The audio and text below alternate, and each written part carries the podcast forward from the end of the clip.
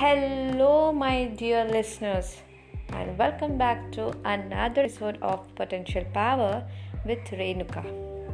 Today, let's have the best version of ourselves. So, what does it mean to be the best version of yourself? Does it mean living up to your potential, or is there more to it?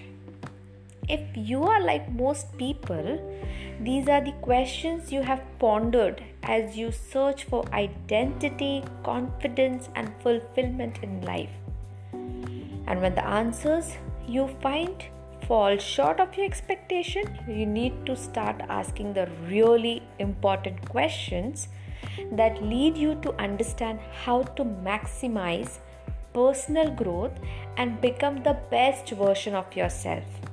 Like if you are feeling anxious about self improvement, remember every person is completely unique.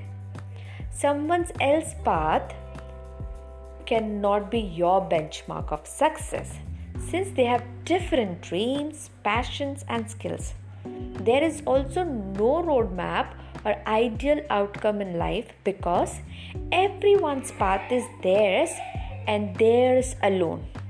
So, now let's understand how to become the best version of ourselves. Once you have identified the person you want to be, you can plan how to become the best version of yourself. Start with the end in mind, your ideal self, and take concrete steps to get there. I would discuss just few steps to get there. First is let go of your limiting beliefs. Expand your container, expand your beliefs. Amplify your strengths. Develop a growth mindset. Now, how do you do that? Read books, do workshops, listen to workshops, throw out expectations. Yes, that's the deal. Tame your fears.